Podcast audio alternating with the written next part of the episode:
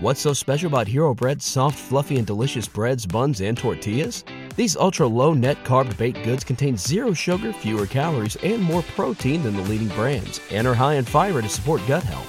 Shop now at hero.co.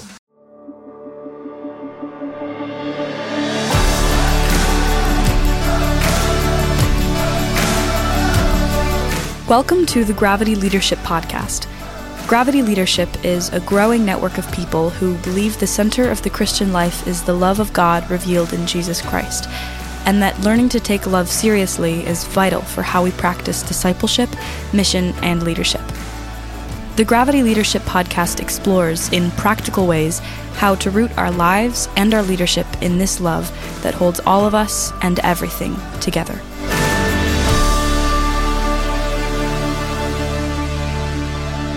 Hey, we were just singing.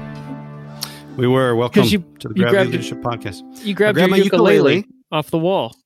Hey, uh, preview. We are in a future episode. The ukulele will make an appearance, a spontaneous appearance in a future episode that we've got coming up Yeah. uh, with Lee Camp. That's not today's episode. No, it's like a musical today, Easter we'll egg just- to listen for.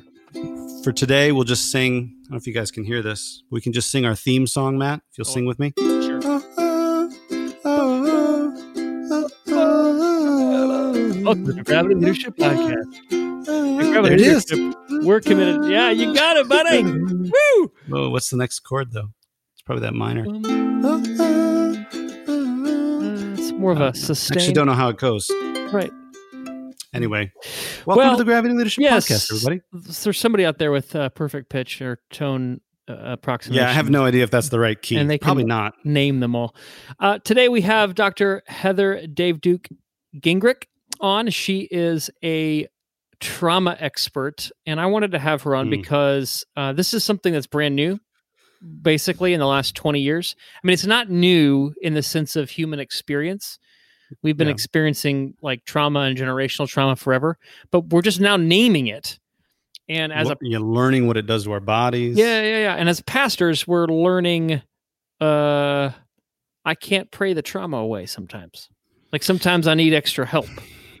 Yeah. Um, you know what I mean? Like Specifically because of what it does to our bodies. Yeah, yeah, yeah. It makes us unable to get into a space bodily where we could actually be open to prayer, healing, all of that kind of thing. Yeah. And so It's an interesting it trauma- is. It's a it's an interesting conundrum. I mean, interesting in the sense of like it presents us with new categories that I think Mhm. I know, you know, 15 years ago I wasn't really thinking like this uh-uh. In terms of my uh, like when I was discipling people or counseling with people or um, so this is it is very new in the last few years. Right. And so now we have a whole new world of trauma and how we help identify trauma with people who are in our churches and help them find resources, help care for them. And as a pastor, like one of the one of the things, uh, the gifts of wisdom, which comes through Mm. failure, is Yeah. knowing what you're not uh, equipped to do is just as important as knowing what you are equipped to do. Yeah. Uh, and so, all that to say, I think that uh, this interview is important. Her book is helpful, and we want to get right to it. Unless we have some things to announce. Uh, no, I don't think that we do. We've got some uh, some upcoming um, uh, an upcoming podcast series that we're going to be Oh, yeah. starting here in a couple weeks on uh, how to be a Christian in America. becoming harder and harder. Yeah, and you know, Uh, if you listen so- outside of America, this could still be a, helpful for you to understand the peculiar uh, yeah, weirdness. If you look at America and you're like, what in the world? what is going on? So anyway, but yeah, that's that's about it. I think so. I think we uh, I think we can head right into this interview uh, with uh, Heather Davediuk Gingrich Yeah. talking about trauma discipleship, and yeah, I, I like what you said, Matt. That it's um it's not like oh hey here's some information about trauma so you can like disciple people. we're going to get you up to out of it. speed. And Yeah, so now you're an expert. Uh, you're a trauma expert. No, that's not it. It's this this whole new world is basically um, allowing us as pastors and as disciple makers to know uh, when it's time to, you know, as part of someone's discipleship. Like maybe Mhm. it's like time to do some EMDR. Maybe go see Mm. a trauma expert. You know, like a lot of these new therapies and all that kind of stuff. Um, that can we can work in partnership with um, therapists and people who really know what they're doing in this realm. I think in partnership with our basic kind of disciple making and Christian leadership and pastoring that we want to do yes. uh, for people. So anyway, yes, she's sir. got a lot. She's got tons of knowledge on it, and I look forward to uh, re-listening to this interview. Roll tape. Roll tape. Go.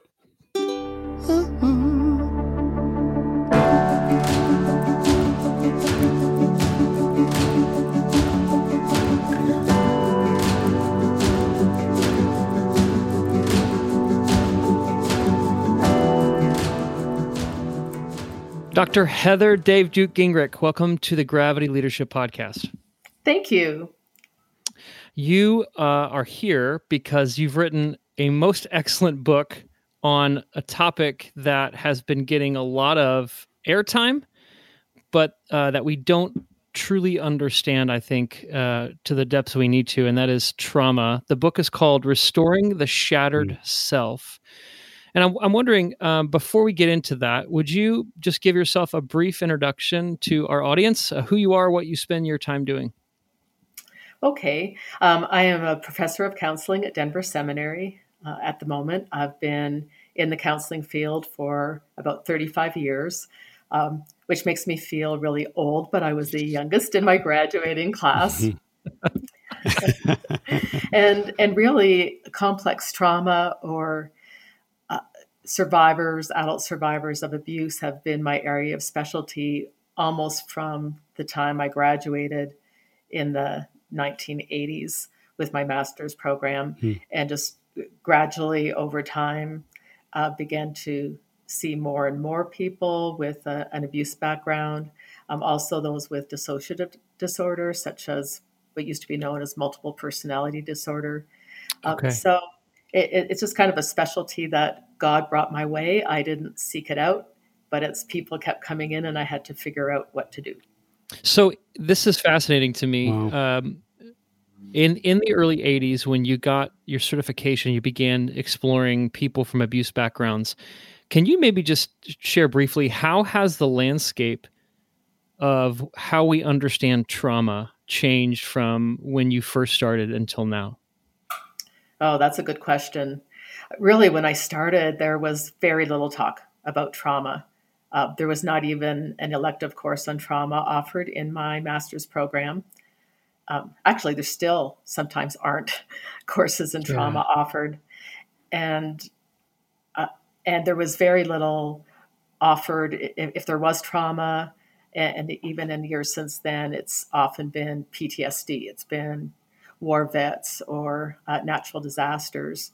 Uh, people who were like counselors who were seeing people with an abuse background were kind of doing their own thing in their their own world. And the people that were working with war vets and the people that were working with child abuse survivors weren't really in much contact. And so that mm. has has kind of impacted the trauma field quite a bit. And even now part of what what's happened is that there's more and more knowledge about PTSD which is wonderful but often the more complex trauma, the the abuse histories, that's not really as well known even by professional counselors. So that's yes. where where my passion for for my book came from. It's like I wanted as many counselors or pastors or lay leaders as possible to understand that there are differences in treatment, there are differences in how how these people live their lives and I really wanted to see them get help. Yeah, and that's one of the reasons we're so excited to have you here. So maybe just to set the table, you're using some uh, words and phrases that I think in our vernacular are just used interchangeably. But if I had to guess, there's probably some sort of delineation between them. Words like PTSD um, and and trauma. Um, could you just just maybe set the table? Is there do you differentiate between those two labels? And what is, when you refer to trauma, what are you referring to? Well, trauma can be the result of, of almost anything because ultimately it's subjective in nature. You know, five people can go through exactly the same event. Two of them might have severe post traumatic symptoms, and mm. three of them might have very few. So that's very important to understand is that research has shown that no matter what the event is that's potentially traumatic, not everyone is necessarily impacted by it in, in the same way. And there are there are all kinds of mm. reasons for that, which we probably don't have time to go into, but it includes things like, you know, differences and in biological makeup and personality, and whether there is uh, social support or not. Um, all, all kinds of factors go into how resilient someone is, but but that is the reality that that an event that is beyond someone's ability to to cope with it can potentially become traumatic, mm. no, no matter how big or small that may seem um, to an outsider looking in. And, and so, yeah. for anyone, you know, I, yeah. I, think that's important for anyone in a helping role when we kind of go in. It's really important to to listen to the person to understand what the impact has been on them and not make assumptions about. Yeah. So you, you can't tell from the event necessarily like how bad right. it was or whether whether somebody should be responding one way or another like it's really important to just listen and say i need to believe this experience this experience was their experience even if i went through this and i'm like that was that doesn't sound that bad like you know what i mean like in like there is a you have to set the table like exactly. that exactly yeah? you have to listen to what people are saying that, and yeah. that is key out of out of anything that we talk about today i think that is the most important is to recognize that everyone's experience is their own and that we need to be willing mm. to listen to what their experience is. And that's where sometimes, like for lay helpers, for example, often tend to want to share their own experiences as a result of, of right, showing compassion. Right. And there can be a place for that, yeah. but it can also sure. be destructive because the reality is is that none of our experiences are exactly the same.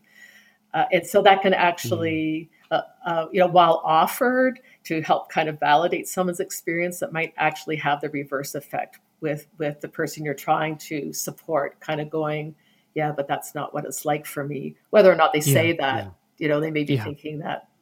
Right. They want to be nice to you too, and they don't want to let you know that that exactly. wasn't helpful. yeah. So we've all sat with friends who've gone through a difficult experience, something they're naming as difficult. So what what then mm. um, as a person who wants to care for people in my life, whether as uh, a pastor or a small group leader or just a friend, what, what's the difference between someone who's having a hard time processing a difficult experience mm. and someone who has, like you say in the title of your book, a shattered self or is experienced trauma? What are some of the things that indicate to you that there's trauma involved, not just sadness or grief? Yeah, good question. Well, there are specific post traumatic symptoms that, that people will experience if an event has been traumatic for them. So, the ones that are most often kind of talked about are intrusive symptoms or, or re experiencing. Uh, so, this is where you know flashbacks is kind of the lay term for that and flashbacks can be either partial you know where someone's you know hearing you know, an event that happened or kind of visualizing something again, or they can be like full flashbacks where the person um, suffering from it is losing a sense of current place and time and is and thinks they are back in that situation uh, totally again. So we see that on media, on TV, and so on. You know, the the guy, the the vet who ends up jumping behind the dumpster when a car backfires and pulling out his gun. Yeah. Uh, you know, who actually thinks that he's, you know, back, you know, in the combat zone. Uh, so those intrusive symptoms can be uh, in the form of flashbacks or, or nightmares at night where the hmm. trauma kind of gets replayed over and over again in some way or another. Then another aspect is uh, hyperarousal, where the nervous system is just on edge part of that is hypervigilance, you know, where someone is always alert for danger. So it's like someone's going ar- around in a high physiological arousal state. You know, they'll they'll jump at any any noise or just it's yeah. like your nervous system is on edge. Uh, so that that hyperarousal, uh, and then uh, so so those are are are really key areas. You know, not not everyone that is going through a grieving process experiences those kinds of post traumatic symptoms, right? So Right. they can experience um, sadness and, um, you know, and a, a lot of grief. They may experience, you know, some bad dreams or nightmares, but it, it you know, may not be re- reenacting the trauma in the same way. And, um, you know, another post traumatic symptom is, is avoidance, trying to avoid any reminders of the trauma Hmm. because someone doesn't want to be triggered. That can be conscious or unconscious. Yes. So, so those are real hallmarks of kind of PTSD um, in itself. Um, complex PTSD, which is what my book is about, also has um, other symptoms because that trauma takes place uh, usually in childhood when you know children are still developing and growing their sense of self and identity and learning how to manage their feelings just learning how to relate to people in the world all of those things are impacted uh, in ways that that well that there's developmental kind of stunting that happens that's going to be different than say a war vet who has no history of trauma or abuse in their background Hmm. uh, and has uh, a, a trauma to deal with that could be really difficult, but that trauma has happened to a person that has kind of a solid foundation uh, of sense and identity, has had, you know, caring parents, has uh, knows how to relate to people, and so on. Those two people are are going to look very different. yes. And Yes. so, and, and that's something that that is not well understood even amongst counselors in the field because people who've been through that kind of um, you know chronic relational trauma will have PTSD symptoms too. You know, you can check all the boxes for PTSD, but there's so much else that has to be worked with. So, um, Mm. so Mm. that's part of my passion, you know, and in writing the book is to kind of go, not all trauma is alike, and not all PTSD Hmm. uh, is alike, and it's important to Yeah. to recognize that there are differences.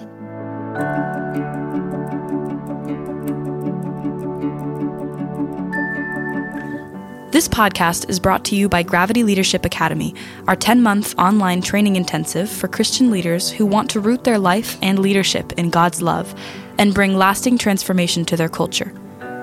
In Gravity Leadership Academy, you'll learn the real life practicalities of how to notice God's presence and activity in and around you so you can participate more fully in God's life and mission and open up space for those around you to do so too. We've worked really hard to make this training in missional leadership practical and doable.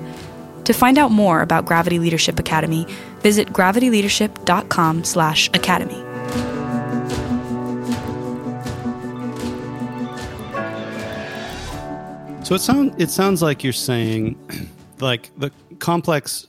So uh, a traumatic event, anybody can have a traumatic event, but it seems like this. Um, I don't know. You haven't used this term, but simple trauma.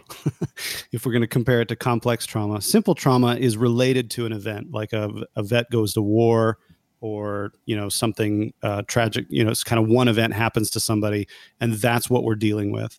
But it sounds like complex trauma happens when you start to notice that something yes maybe something recent happened to somebody but it triggers all of these other like thematic or iconic sort of elements that go all the way back to childhood where it's like oh this this trauma is almost like a layer on top of more trauma. And the reason they experience this as traumatic is because you know of some some previous trauma. Is that kind of what you're saying? Is that what complex trauma is? Or am i is that too simplistic? That's that's part of it, and I should and I should Okay. mention that that there is research that shows that people who develop PTSD, say as a result of of combat trauma or whatever, um, often actually have a history of complex trauma, so that makes them more susceptible. Yeah. And- yes and that gets complicated in terms of of helping that person heal too because if they go to the VA for help they're going to focus on the PTSD they may not even ask questions about complex trauma background but but the main difference the, the main difference is that complex PTSD or complex trauma is generally relational in nature at the hands of another person Hmm. and generally at the hands of a oh, person okay. who is thought to be safe or who is supposed to keep that person safe. So, you know, if you think about cases of incest or physical abuse in the home, so parents or grandparents or an uncle or an older brother or a coach or a pastor or a mm. youth pastor, you know, someone who's kind of in a position where the child is supposed to be protected but but isn't that the trauma happens at the hands of that person so you can see how that's quite different okay. than a tornado um, hitting and destroying right. your home. While that can be devastating, right. there's not the same sense of betrayal at the hands of another, right. and and all of these other things don't necessarily get impacted, like a sense of of who you are and your your ability to um, you know to learn just how, how to how to manage life relationally and so on yeah. are not yeah. i mean some of those things can be impacted by a single event trauma i mean yeah. every everything gets impacted mm. but it's it's not often the same kind of core issue it doesn't impact kind of the core yes. of the person so that's where complex ptsd mm. is is quite different yeah you know if you think about a child that's really helpful yeah yeah, that's really helpful. So, you know, we're recording this in the middle of um, coronavirus pandemic, which has been, in a sense, traumatic for sure. people, right? That there's like, wow, there's lots of, you know, but that's a different, like, we sort of expect a virus to do what a virus does. You know what I mean? Like, we expect that. It's not like, oh man, coronavirus betrayed us. Right. no, it's that's what a virus yeah. does. It's sort of, you know, it's like an unthinking thing. It's like a tornado. It's like a, you know, but that's a very different kind of trauma than than the like uh, like you said it strikes at the core of our identity our belonging to other people like what does it mean to be me? Um, that that's much more what you're talking about when you're talking about complex trauma because it always has to do with relationships. That makes now, a lot of with respect to the virus complex trauma mm-hmm. Survivors can be impacted in, in different ways i mean the statistics that are coming out for example are showing that because of staying at home and, and quarantining or, or isolation, then oh, children yeah. who are already sure. being abused have no escape from their perpetrators. Yeah. Um, right. Or yeah. in the areas of intimate partner violence or spouse abuse. Yeah. Yeah. There, you know, yeah. that that woman or that man ha- has doesn't have the normal escapes that they might have to be able to, to run someplace else because everyone is trying to keep their distance. So, so while the virus itself it could have a different kind of trauma for for many people, it does impact survivors of complex trauma. Yes, uh, in other ways. Yes, because of the way that we have to respond right. to it. Yeah. Yes. Yeah. Yeah. Well, as you're as you're sharing, I'm thinking of uh, Ben and I are both pastors, and we talk and work with pastors, and a lot of them uh, are being increasingly diagnosed with PTSD because of some of the hazards mm. of the job. but then, yeah. but then also, um, you know, if you're a pastor and you haven't encountered somebody who has experienced trauma, uh, I, I don't know. Maybe you need to get off your private island. Like it, feels like yes, exactly. this is this is ubiquitous now in our culture, and so I wonder. Then what what are some of the things I, I'm looking for a guide of what I'm what I can do as a pastor who maybe had a pastoral counseling class in college or a, somebody who's read a book or two about how to listen and set boundaries. But uh, what what can we do with somebody who maybe has trauma in their story, and then what is maybe something we can't do that a trained therapist or counselor needs to do? Well, I mean, the relationship is is what it's all about uh, having a safe, safe relationship where someone yes. can feel heard. And and what we talked about right at the beginning, just not making assumptions, um, allowing someone to tell their story uh, mm. is huge. Now, you, you know, actual healing from complex trauma, especially if it's been like chronic abuse that spanned years or even decades, most pastors are not going to be able to do long term counseling with someone like that. Uh, so the the best so one of the things they can do if the their parishioner is open to it is is make a good referral And one way to make a good referral is to ask some questions of the counselor. Don't just assume that that any Christian counselor necessarily is trained in trauma. And don't assume that anyone who's trained in trauma is trained in complex trauma. So, if, if I were a pastor wanting to make a referral, I'd ask a referral source a few questions, such as, um, you, you know, I have someone that I'd like to refer to you. She was abused or he was abused um, as a child. Um, what kind of training do you have in working with adult survivors of abuse or complex trauma? Yeah. Or what's the approach you take? And if they go, uh, uh, then that's probably not the good source. Yeah. If they talk about um, PTSD and they just talk about PTSD training, such well, I do prolonged exposure therapy. Well, that that's not good enough for complex trauma. Mm.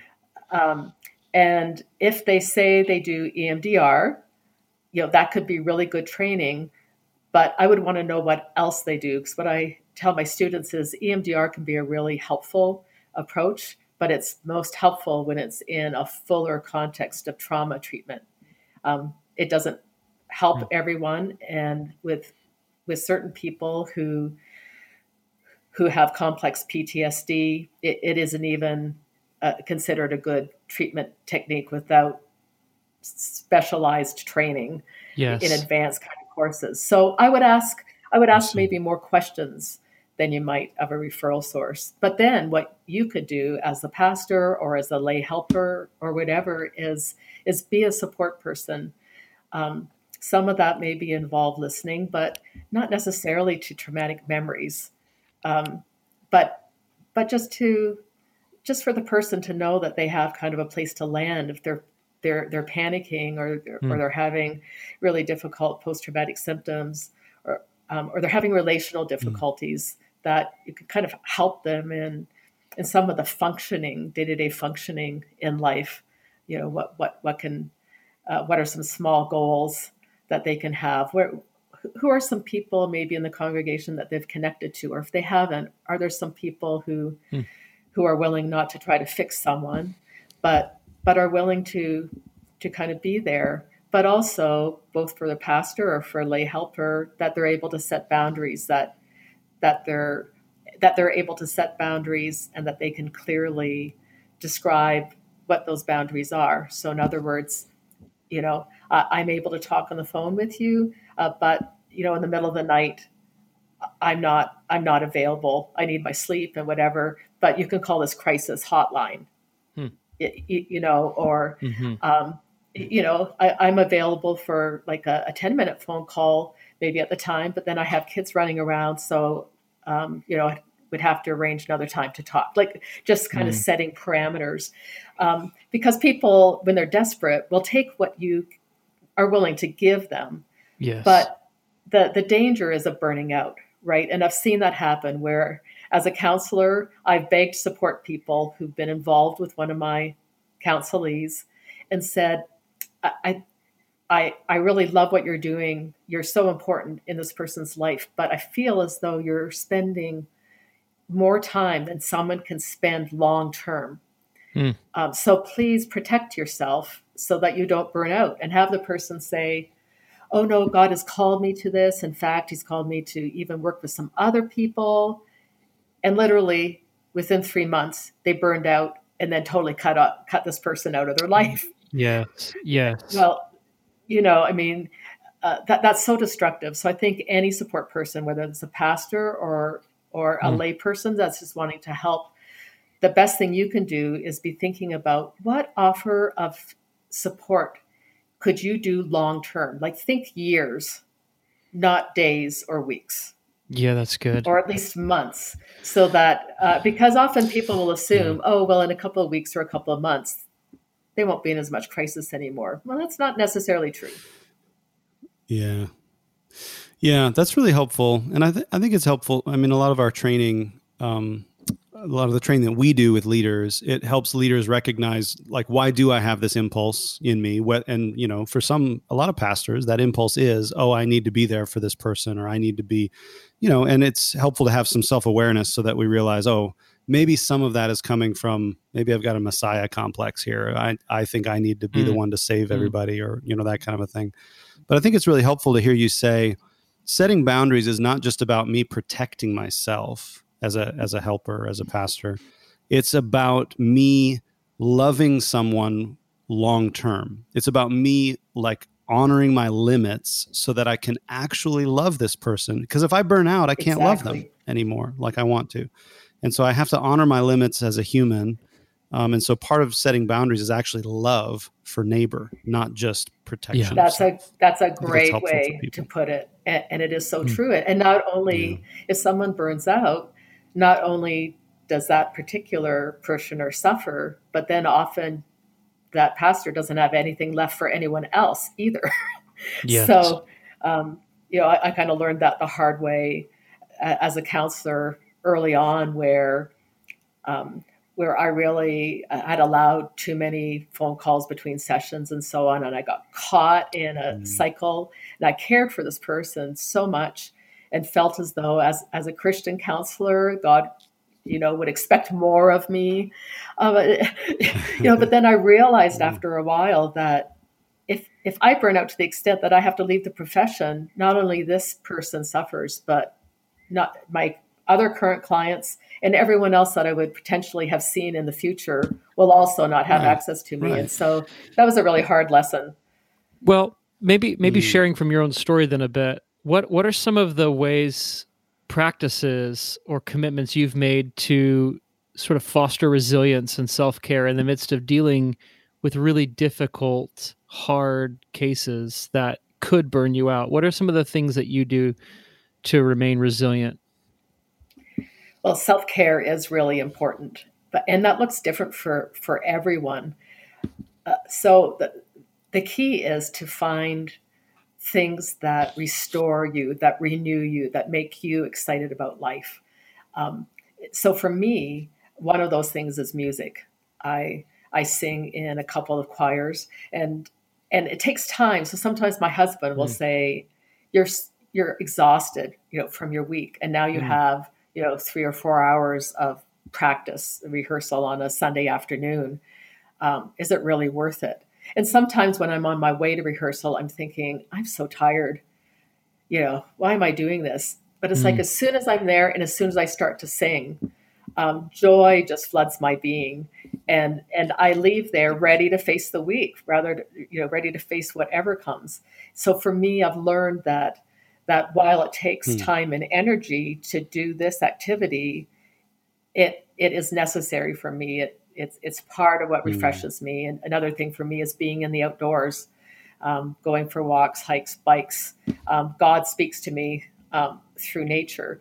For other people, you, you know, mm. some women or men um, say that that cooking is really relaxes them and they love it. You know, for me, that would not be my way of of you know being, being refreshed.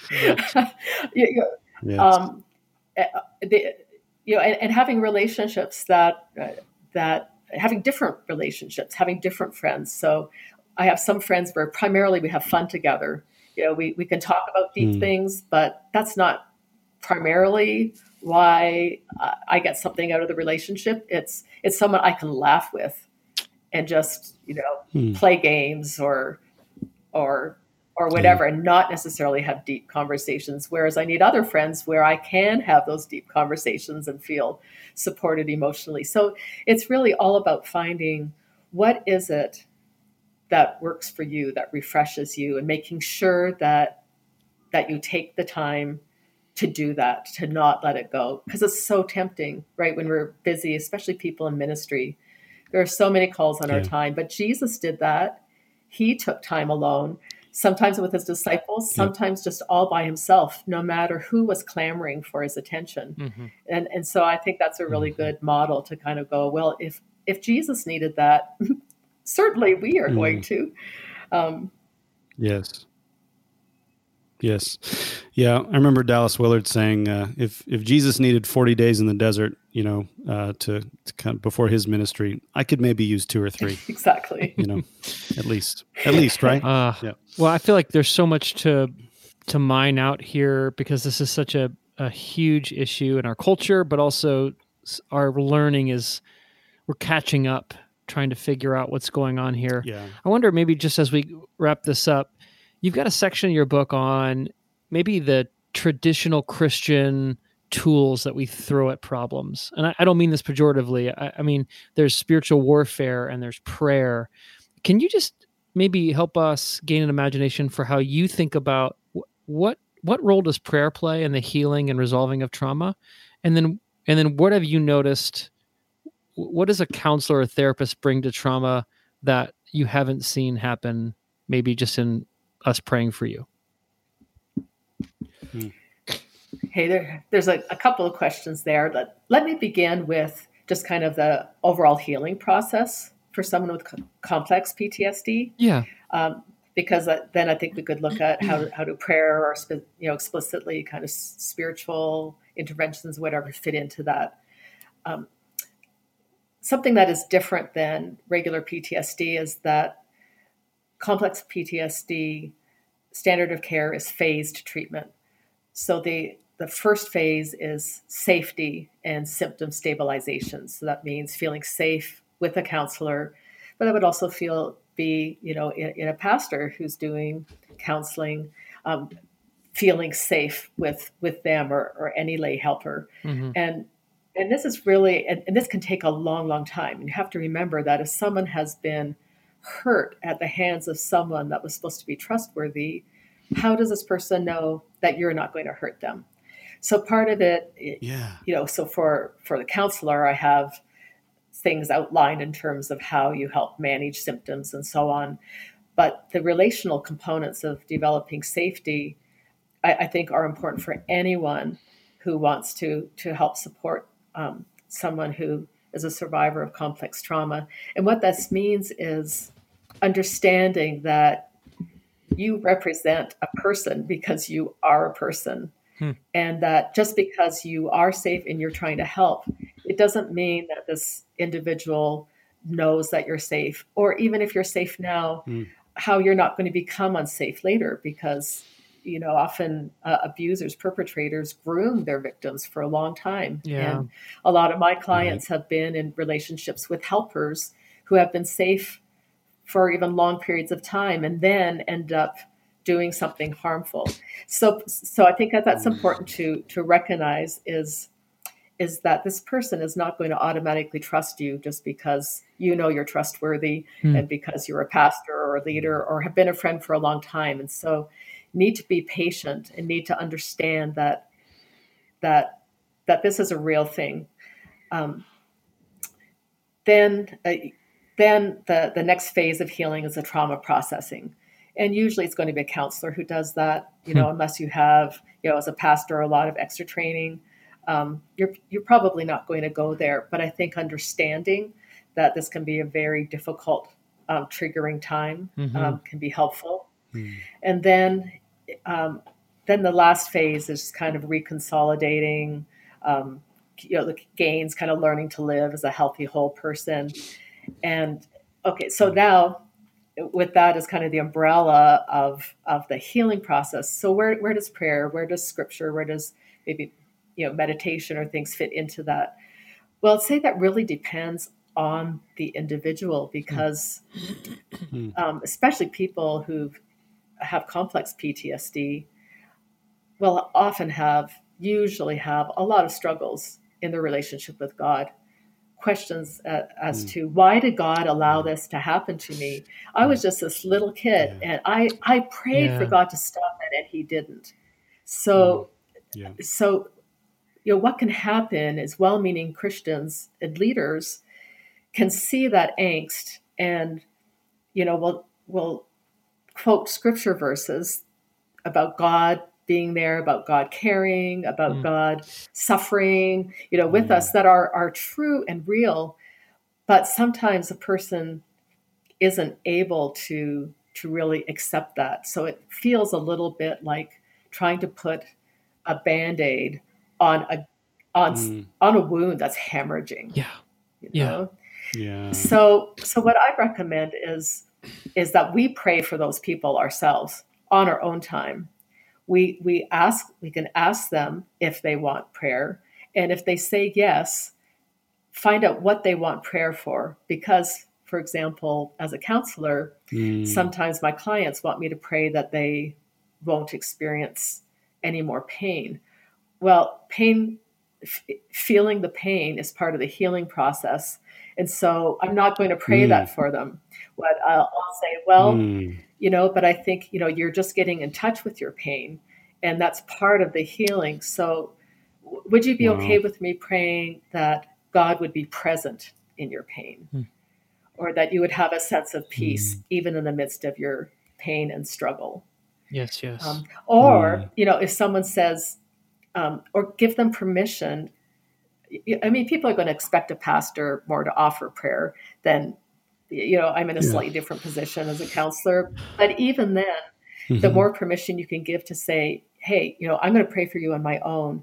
And I can either pray here with mm-hmm. you now or not. That's totally up to you mm. because, mm. I, you know, so that you actually yeah. don't just assume that this is what they want. Um, you know, because at the time, if they are internally raging towards God, they may really not um, respond well to prayer mm. or, or to scripture at that point. So I, so I yeah. think that's part of recognizing that prayer is is powerful and scripture is powerful, but also recognizing that that this it may be helpful at, at other yeah. at other times um, directly with the person. And it needs to it needs to integrate with this total kind of picture of how a person is walking through the healing process. That's not it's not a magic bullet, it's not a cure all, it's not a magic spell. You know what I mean? Like it has to make sense for the person's healing, and and so I, I hear you saying like, you, use some common sense. You know, ask people if they want prayer. Don't assume. Don't assume. Oh, I know what you need, and then I'm going to pray this prayer. If I can just get you to pray this prayer, then it'll all be okay. Right, because it because it won't. Um, I mean, that's just not. I, I mean, yeah. there are times, of course, God can intervene in miraculous ways, and um, sure. But it's a little bit like people who are are physically sick.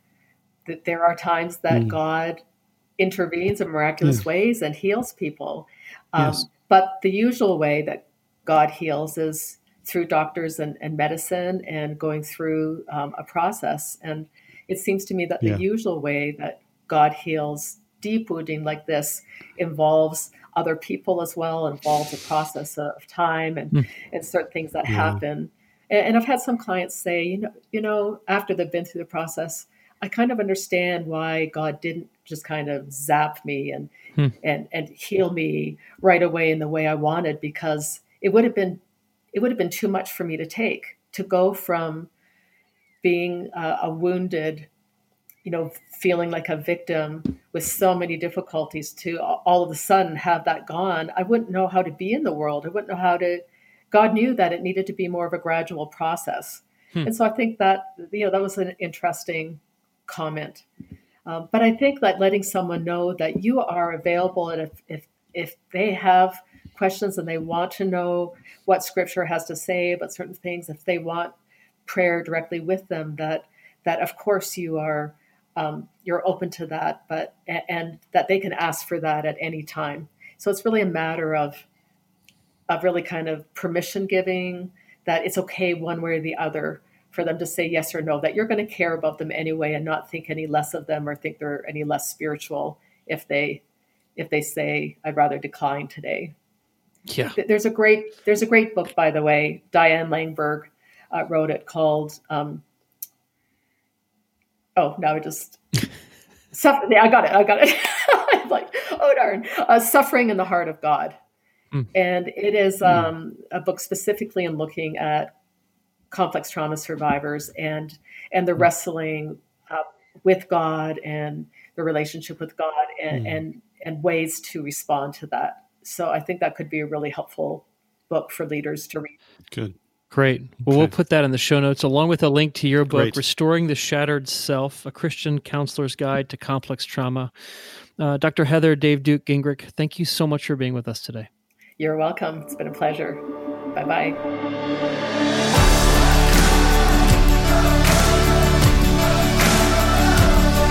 Thanks for joining us for this episode of the Gravity Leadership Podcast.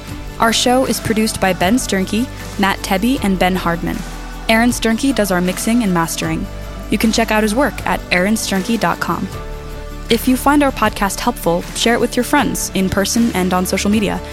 And don't forget to rate and review us online as well as subscribe so you don't miss an episode. You can join our Gravity community for free at gravityleadership.com/join.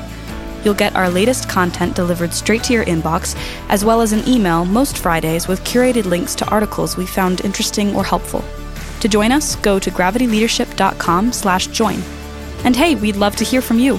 Ask a question, make a comment, send us an idea, a recommendation, recipe, whatever. You can email us at podcast at gravityleadership.com. Catch you next time.